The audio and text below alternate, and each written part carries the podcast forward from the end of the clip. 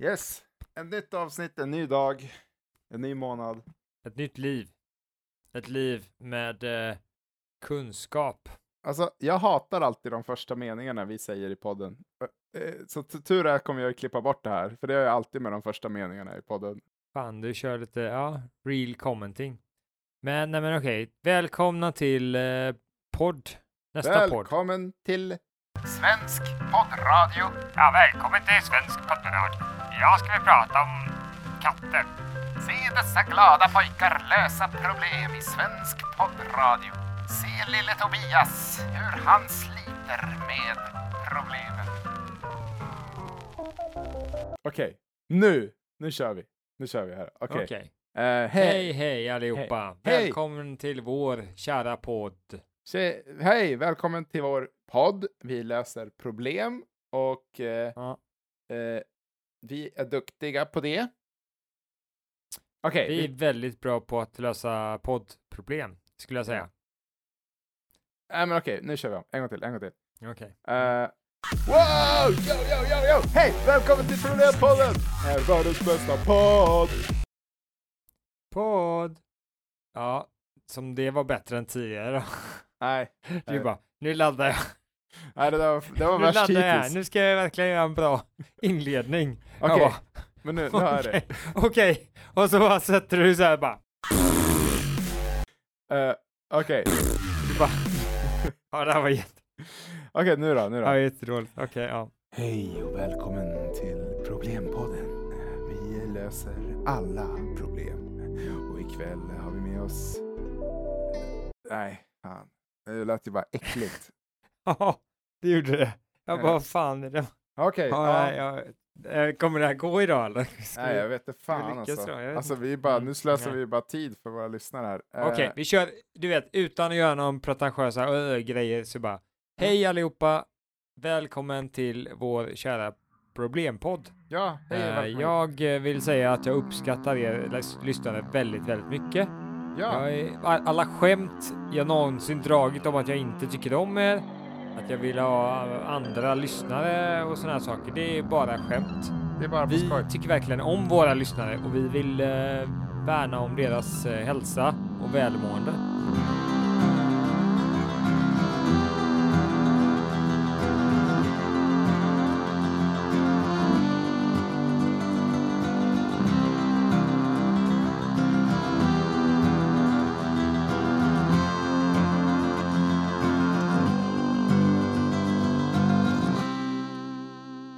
Som sagt, välkommen till Problempodden. Det är jag som är Tobias. Jag är bara en vanlig kille egentligen. Jag är ingen influencer. Vi, det, nu kör vi operation ärlighet här.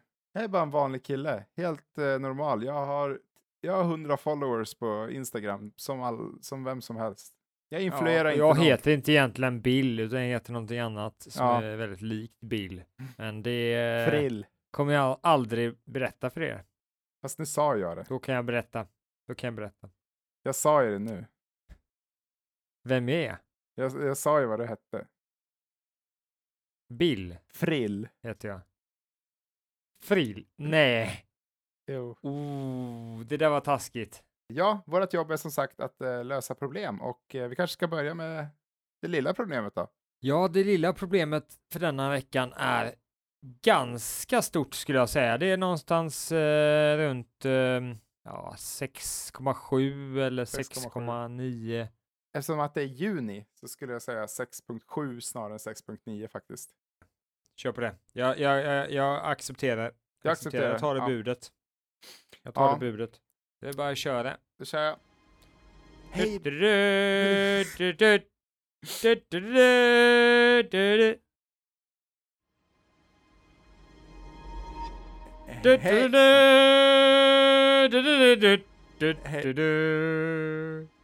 Hej! du. Okej. Hej Bullen! Jag blev så himla glad när ni berättade i förra avsnittet att ni skulle lösa problemet med ondskan. Men lite längre in i podden så insåg jag att det var ondska ni skulle lösa. Vilken besvikelse. Jag har i många år läst boken Ondskan av Jan Guillou och finner den vara ett av de största exemplen på litterär kattskit som producerats i det aphus vi kallar författarsverige. Plotten är overklig, huvudkaraktärens superkrafter är overkliga, jag gillar inte hur Thanos gestaltas. Slutligen är hela boken bara ett stort jävla skrytprojekt från Jan själv. Ja, ja, du gick ut gymnasiet. Du kan banka skiten ur vem som helst. Du fick ligga i tonåren. Men jag då? Jag är bokkritiker på fritiden. Det är inte så dåligt. Eller? Vad tycker ni? Ja, jag skrev ni. Jag tycker att duandet har gått för långt i Sverige. Snart kan man väl dua till och med sin lokala bagare eller distriktssköterska. Så hur som, lös problemet med ondskan. Hälsningar Sören Olsson, författare till Suneböckerna. Ja du, Sören, det här är ett ganska vanligt problem skulle jag säga.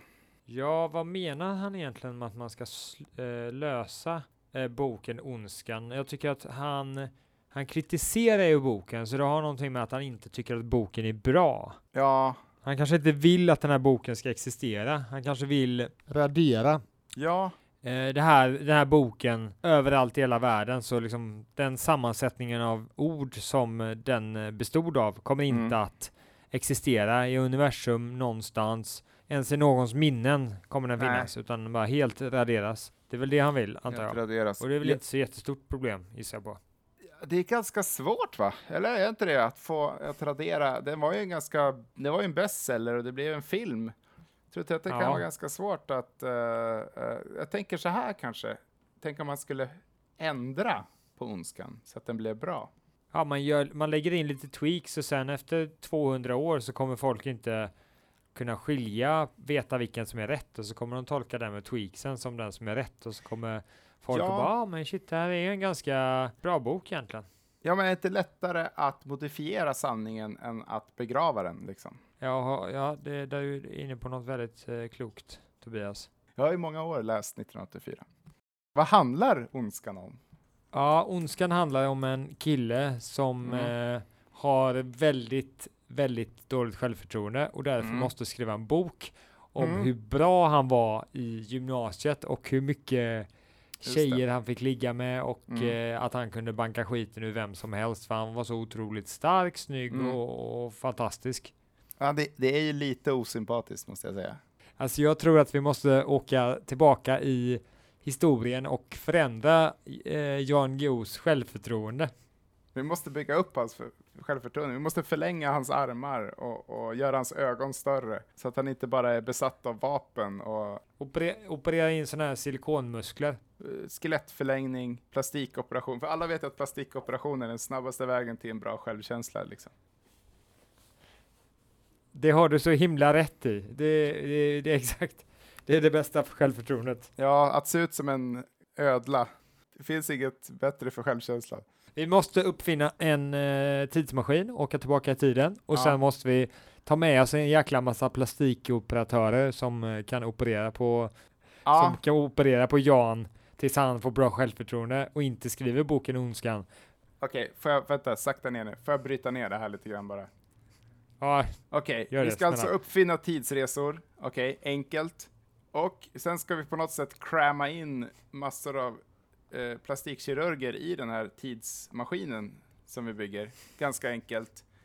Men sen ska vi alltså övertyga Jan Guillou om att han har dålig självkänsla och att han måste ändra sitt utseende.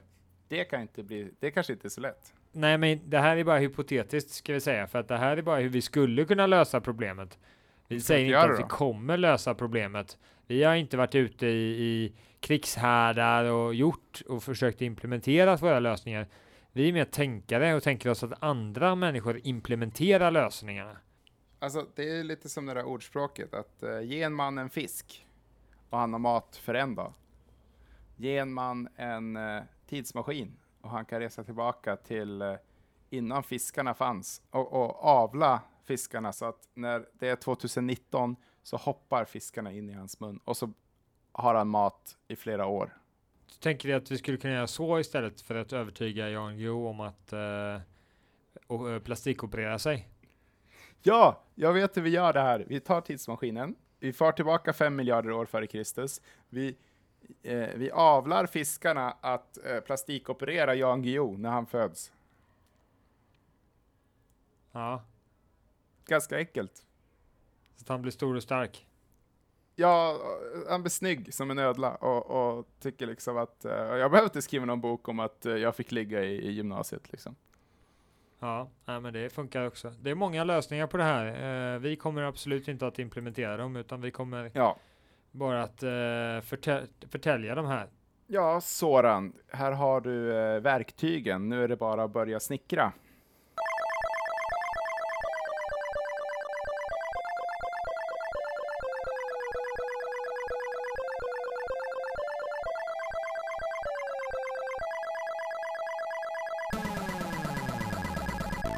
Jag tänker mig så här att eh, vi kanske ska gå på det stora problemet den här gången.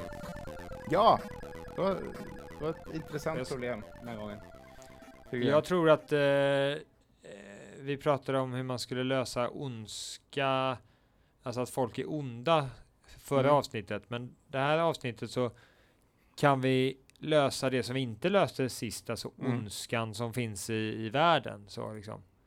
Eh, för även, även om någon nödvändigtvis, nödvändigtvis inte är ond, Mm. eh, så kan den personen utföra väldigt mycket onda handlingar på grund av att den här personen är felinformerad på något sätt och då det. till det som är dagens problem att personen känner sig tillhöra bara en viss grupp och har det här oss och dom-tänkandet. Oss och dom-tänkandet, ja. ja. Ja, exakt. Är det så vi ska de definiera problemet idag kanske? Oss och dom. Hur ska vi lösa problemet med oss och dom-tänkande? För Ja. Skulle man säga det på engelska så ska jag kalla det för tribal, tribalism. Ja, men tribalism, kan man kalla det på svenska? Idag ska vi ju lösa precis problemet tribalism. Tribalism är problemet att vi alltid gynnar en viss grupp och missgynnar en annan och känner oss och dem och vi är bättre och de är sämre. Och, och ja, på personlig nivå till och med varje person, människa, troligtvis har något, någon tendens att, att vilja ordna till allting så att de är egentligen bäst på något sätt. Det sjuka med det här beteendet är ju att det, det är flytande också. Så att du kan sätta dig på en cykel och så cyklar du genom stan och så bara jävla bilist, jävlar, fy fan, de förstår ju inte vad som är bra. Och sen så sapar du in i en bil dagen efter och så bara cyklist, eh, rövar, fan, ni förstår ju inte vad som är bra. i varenda liten instans liksom. Ja, vi som köper tv-apparater, vi måste ju ha någon som representerar oss va. Och så skapas en grupp så här bara. Vi som är arga på de som säljer dåliga tv-apparater. Facebook är ju en, en, en, en stor kittel av vi och dem-tänkande. Eh, alla de här. Eh, det är alltså vi som gillar folkdräkter, eller vi som inte vill ha jägare i Sverige, vi som älskar 90-talet, vi som tycker om att sova. Man måste hitta en grupp, vad man än gör liksom. Det är alltid någon avgränsning mellan oss, några Mm. och några andra. Oss och dem, hela tiden. Så Ja. Facebook kan man säga har liksom bidragit till att öka den här tribalismen i samhället. För att det görs möjligt på ett så tydligare, enklare sätt. Förr i tiden så var man tvungen att gå ut på stan och bara så här, är, är, är du, är du, tillhör du den här stammen? Tillhör du, nej okej. En viktig sak att komma ihåg med det här är att alltså, det här är alltså inkodat kodat i våran DNA. Alltså, vi söker det här beteendet och det är helt naturligt. Jag och Bill sitter här och pratar som att vi inte gör det här och vi gör det hela tiden såklart. Alla människor gör det här hela tiden. Facebook har bara gjort Ja. det enklare för oss att göra det. Så likt förra veckans problem så tror jag att man skulle kunna säga att det här kommer nog alltid finnas på något plan, men det handlar om att minska storleken på det så att det inte har lika mycket Mm. ondskefulla effekter som det har idag. Eh, vi behöver liksom inte, okej om, om, om du liksom på stan bara säger jag cyklar, jag är bättre än alla som går, Mm. liksom för en liten sekund. Det betyder ju inte att du liksom tar upp ett eh, ett eh, stridsflyg och liksom fäller bomber över hela området med människor som inte cyklar. Nej. Utan det är bara att du är lite grinig. Mm. Så att vi löser liksom, vi löser lite av problemet, inte hela, men merparten det som har störst effekter. Ja, men vi koll, exakt. tänker 80-20 här va, vi är så fokuserade på de eh, 20% viktigaste som har st- 80% störst effekt. Ja, alltså vi har ju gått emot, ända sedan vi började bygga hus så har, någonting som kallas en civilisation så har vi börjat gå emot vårt djurbeteende. Så, så det är inget fel på heller att försöka gå emot beteendet som vi alla har. Och då är det klart att jag och Bill kommer in där och spottar oss i nävarna och tänker okej, okay, hur ska vi nu gå emot hur ska vi gå emot naturen? Ja, precis. Hur ska vi eh. skända den naturliga gången? Hur kan vi förstöra naturens vilja? Hur kan vi göra det lite mer onaturligt i världen? Hur kan vi bli mäktigare än Gud? Hur kan vi stoppa Guds uh, intentioner? GMO, kanske? Ja, GMO, ja just det.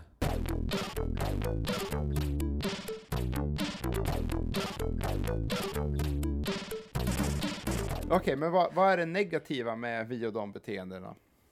Var, varför ja, är det, det ett problem? Det att det faller bomber på andra byn liksom. Ja. Ja, men den där, ja, men de är folk. där borta. Ja, nu skickar vi ett eh, bombplan och bombar skiten ur dem. Ja, kan vi inte komma på någon starkare bomb som kanske dödar alla, inte bara elaka utan även eh, alla som eh, mm. inte förtjänar det? Det som skulle lösa, eh, jag ska inte komma med en lösning direkt då, men, men ett stort problem med det här med vapen och att man dödar varandra för, på grund av vi och dom beteende, det är ju att eh, man ibland dödar människor som inte kanske är elaka människor. Det borde finnas någon slags varelse, tänker jag, som, som, som, som har någon slags översikt från himlen, som kan liksom titta och se alla elaka människor och bara döda dem ursäkta om jag går lite ur track då, men det här blir en, blir en liten eh, filosofisk fråga då om även, även de som är elaka, förtjänar de att dö också?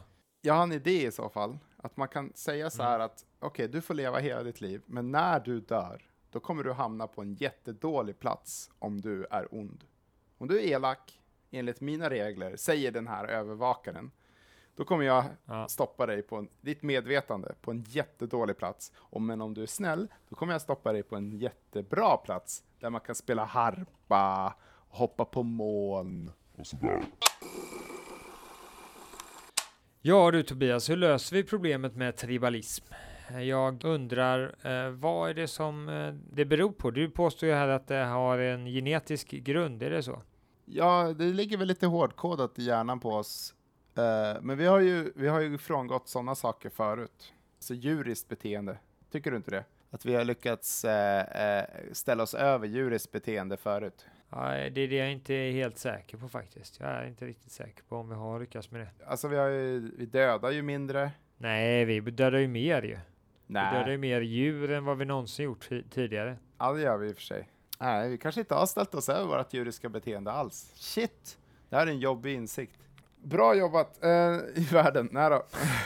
nu tycker jag vi människor tar ett första steg nu här. Nu ska ni få verktyget här av Problempodden. Hur, hur mm. man ställer sig över sitt ödle-jag och eh, sitt mm. reptil-jag heter det. Exakt. Och eh, ja, helt enkelt sluta tänka så här. Ja, kolla här, nu gick det på en mörkhyad på bussen. Jag är ju ljushyad. Vi är inte av samma skrot och korn. Jag, jag och den här personen. Det ska ni sluta tänka på efter ni har lyssnat på det här, på det här avsnittet.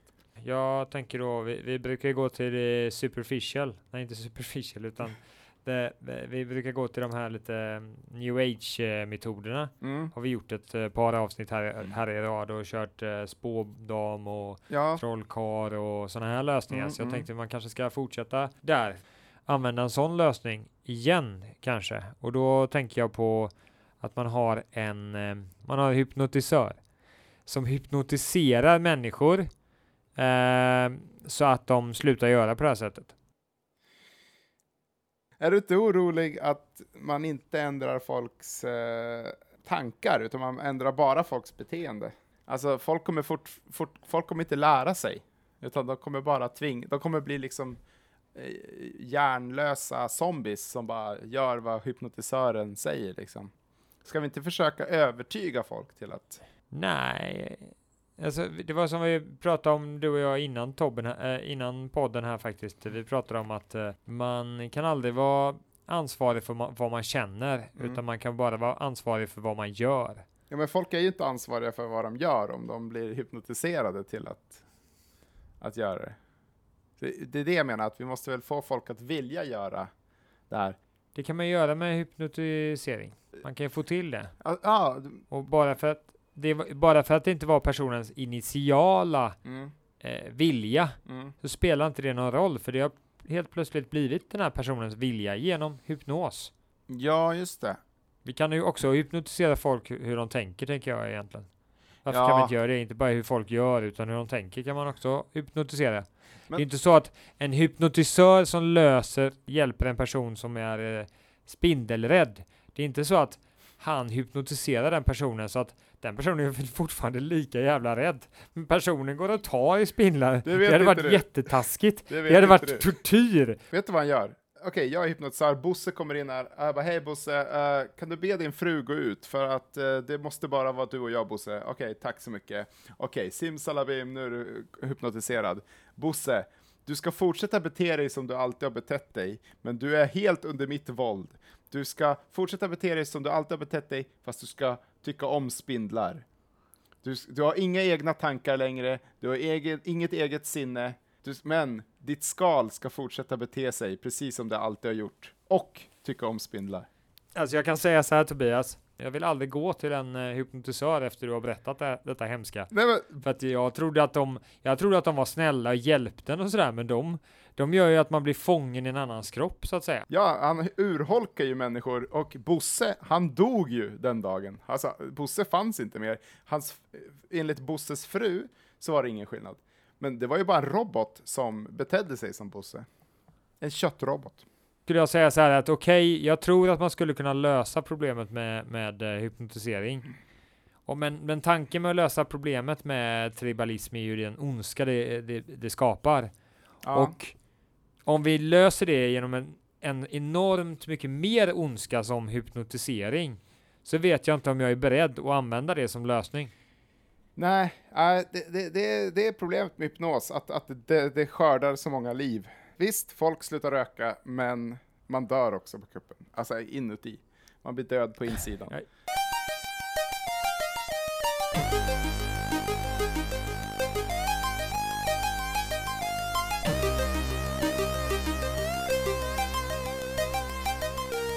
Ju- Vet du vad, vet du vad? Ett, ett, en lösning som jag har hört lite om eh, för att lösa detta, det är Mm. att man, man tvingar ihop folk med varandra.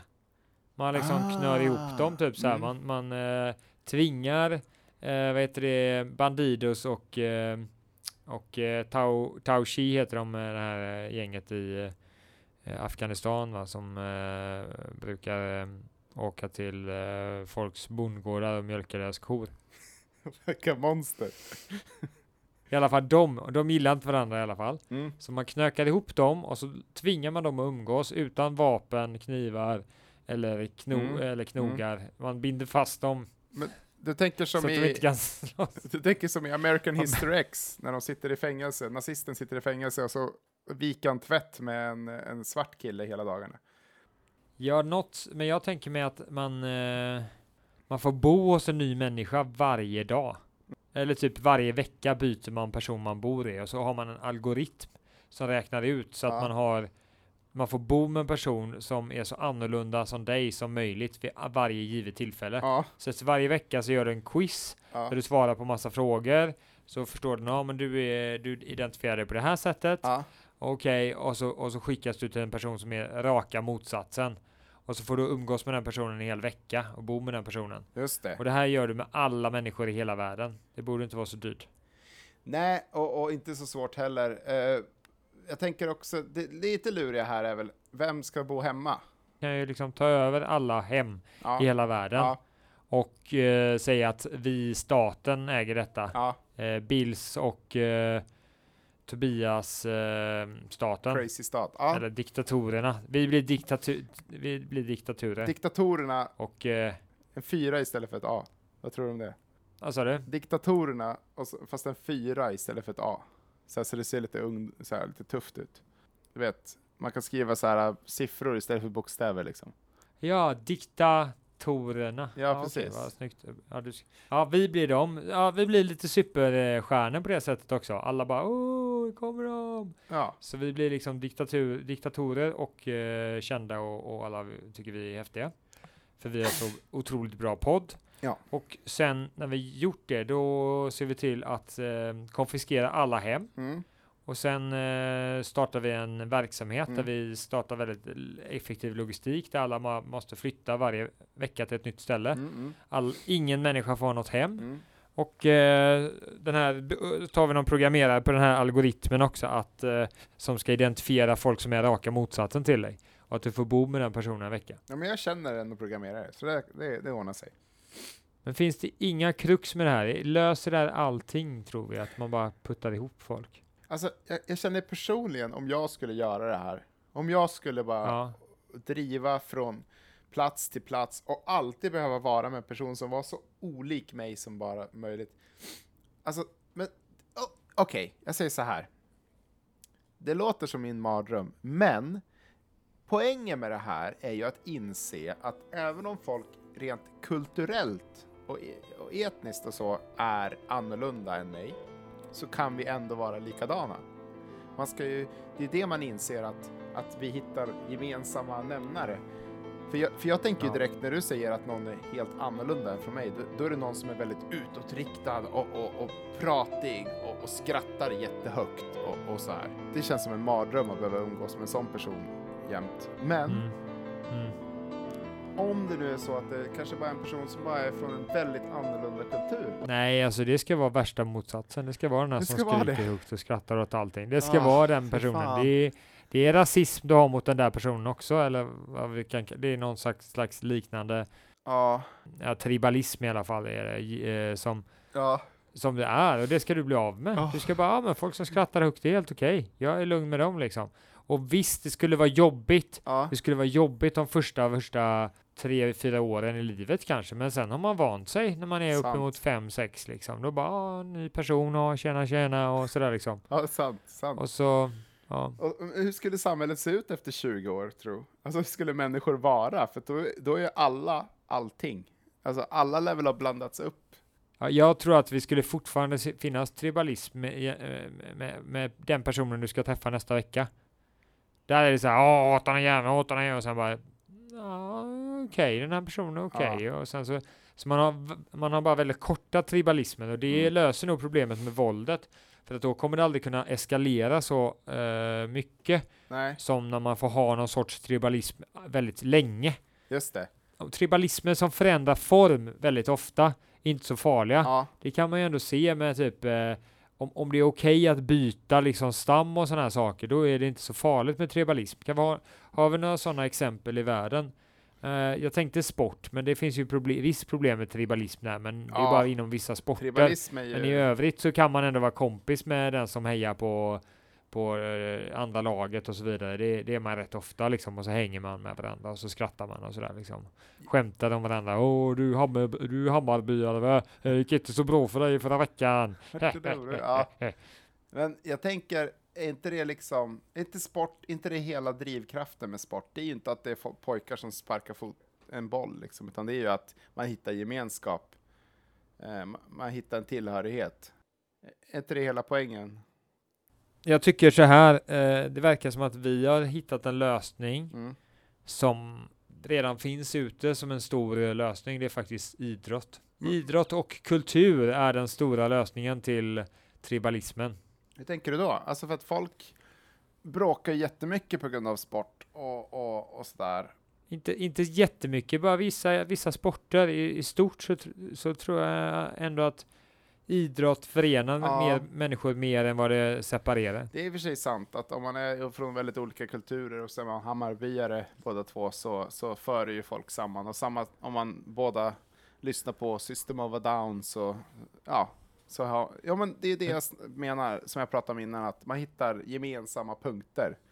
Det, det, det är väl det Ja. man vill göra med människor som man träffar i livet. Jag skulle säga att, att man kan ändå tänka sig att de stora sporterna kanske inte bidrar mest, utan till och med de mindre sporterna, typ så här biljard-SM, typ så här. Eller nej, någon, någon sport som ingen håller på med, typ. Typ eh, Fia med knuff-SM liksom. Då är det ett Mm. gäng som är jäkligt få. Och de har bara hittat väldigt, väldigt starkt band, men de kanske kommer från helt olika bakgrunder liksom.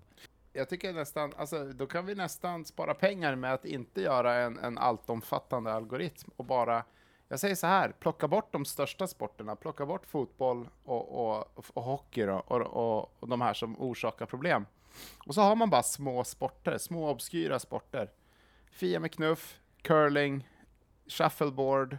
Men eh, jag tror att det är svårt för någon annan sport kommer ta platsen. Det är ungefär som att du bara så här tänker att vi gör, gör oss av med de sämsta och så fortsätter du med det. Till slut har du inga kvar. Ja, men då får man hitta på nya sporter. Jag tänker så här, så fort en sport blir lite för stor, då förbjuder man den. Mm. Och eh, får vi slut på sporter, då hittar vi på nya sporter. Det kan ju vara sax, saxkastning, det kan vara eh, kast med liten sko. Ja, det är Eh. jätteenkelt att hitta på sporter. Det är superenkelt. Katt med liten knapp. Kast med liten knapp. Eh, ska jag hitta på någon bollsport här då? Ja, eh, fnysboll. Man får bara, alltså man har en liten baseball som man ska säga fnys, eh, blåsa över ett eh, gräsfält in i mål. Sådär, hitta på en sport Ja. på fem sekunder liksom. Jordnötsbombning. Eh. Ja, man ska bomba en liten by i Afrika med jordnötter liksom. Fia med knuff.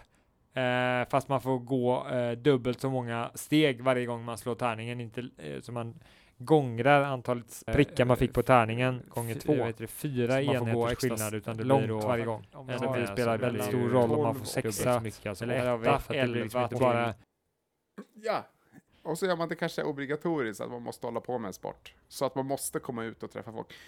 Ja. Eh. Men vi får inte glömma kultur också, men det får vara kultur där man umgås, för annars funkar det inte. Nej, exakt. Och även sporter där man umgås. Det funkar Ja. inte att ha en sport bara så här, skytte Nej.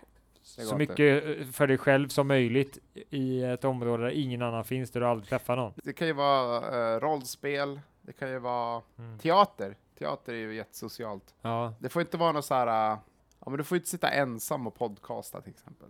Det är förbjudet. nej exakt.